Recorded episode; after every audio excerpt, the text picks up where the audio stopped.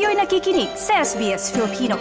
Pakinggan niyo pa ang kwento sa sbs.com.au slash Filipino.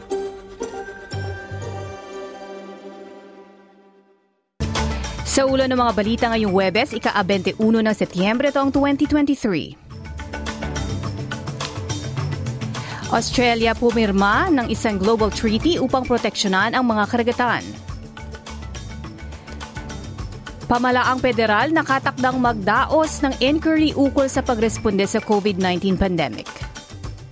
At sa Pilipinas, divorce bill pumasa na sa Senado. Yan ang nga maiinit na balita sa oras na ito.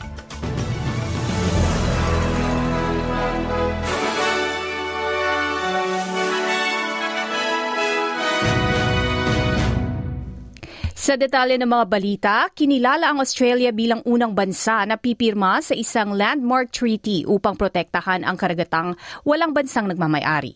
Ito ang inanunsyo ni Foreign Minister Penny Wong sa United Nations General Assembly sa New York nitong umaga.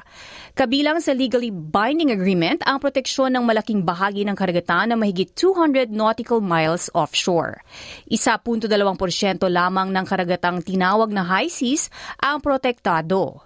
Ani Wong kabilang din sa tinalakay ay ang pagresponde sa COVID-19 pandemic at paano mas magiging handa ang mga bansa. The discussion today was about how do we learn from that and how can we reform uh, the multilateral health architecture to better respond next time. Uh, so, you know, whatever people's views about what the WHO did or didn't do, this is about making sure we work together to, to improve the response of all of the international architecture, the whole international community, should we face another pandemic. And you know, we know the experts tell us that is a risk. Sa ibang ulat, nakatakdang mag-anunsyo ang pamalaang federal ng isang inquiry ukol sa pagresponde sa COVID-19 pandemic. Aasahan ang announcement ni Prime Minister Anthony Albanese kasama si Health Minister Mark Butler sa Adelaide ngayong araw ayon sa Australian Financial Review. Sinabi naman ni National Senator Bridget McKenzie sa Sky News na isang bigong pangako ang inquiry.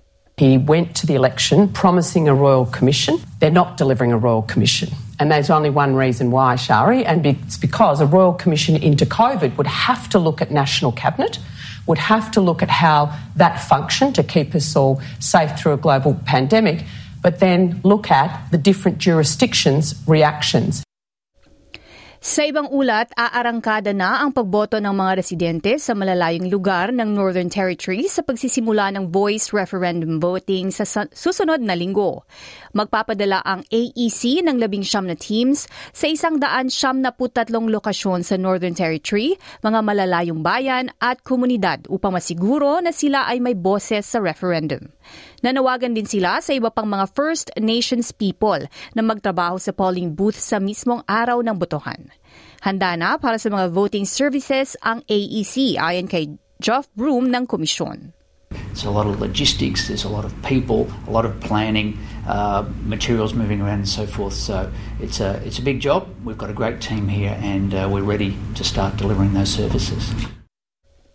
Sa Pilipinas naman, pumasa na sa Senado ang panukalang divorce. Kabilang ito sa Senate Bill 2443 ng Senate Committee on Women, Children, Family Relations and Gender Equality kung saan idadagdag ang divorce bilang isa sa mga paraan upang mapawalang bisa ang kasal.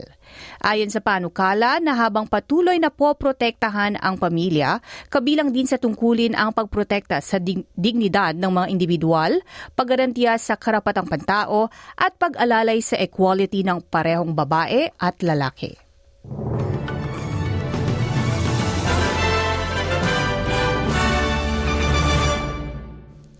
Sa ibang ulat, sa unang pagkakataon, bumida naman ang mga disenyo ng Aboriginal at Torres Strait Islander designers sa London Fashion Week. Ang kaganapan ay nagbigay ng oportunidad sa anim na First Nations designers na irampa ang kanilang mga likhang damit sa mga pinuno at influencer ng industriya ng fashion. Isang napakahalagang sandali ito para sa designers na si Kamara Swim at Naomi Collins. To be honest, it's quite unbelievable that I'm here. That the brand is here. Um, what started as a little brand um, out of Townsville in North Queensland is now being showcased commercial ready on an international stage.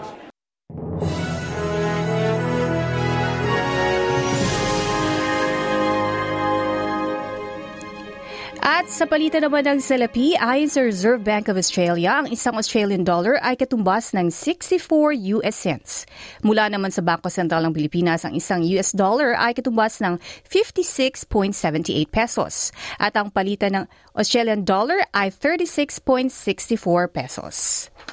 At para naman sa lagay ng panahon ngayong Webes, sa Perth maaraw at 27. Adelaide bagyang maulap at 19. Melbourne may panakanakang pagulan at 15 degrees. Hobart posibleng umulan at 13.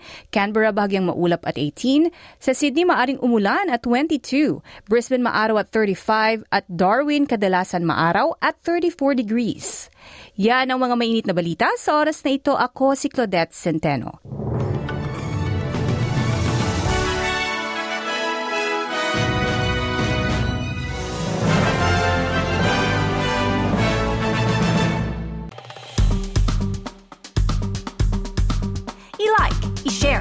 Mag-comment, sundan ang SBS Filipino sa Facebook.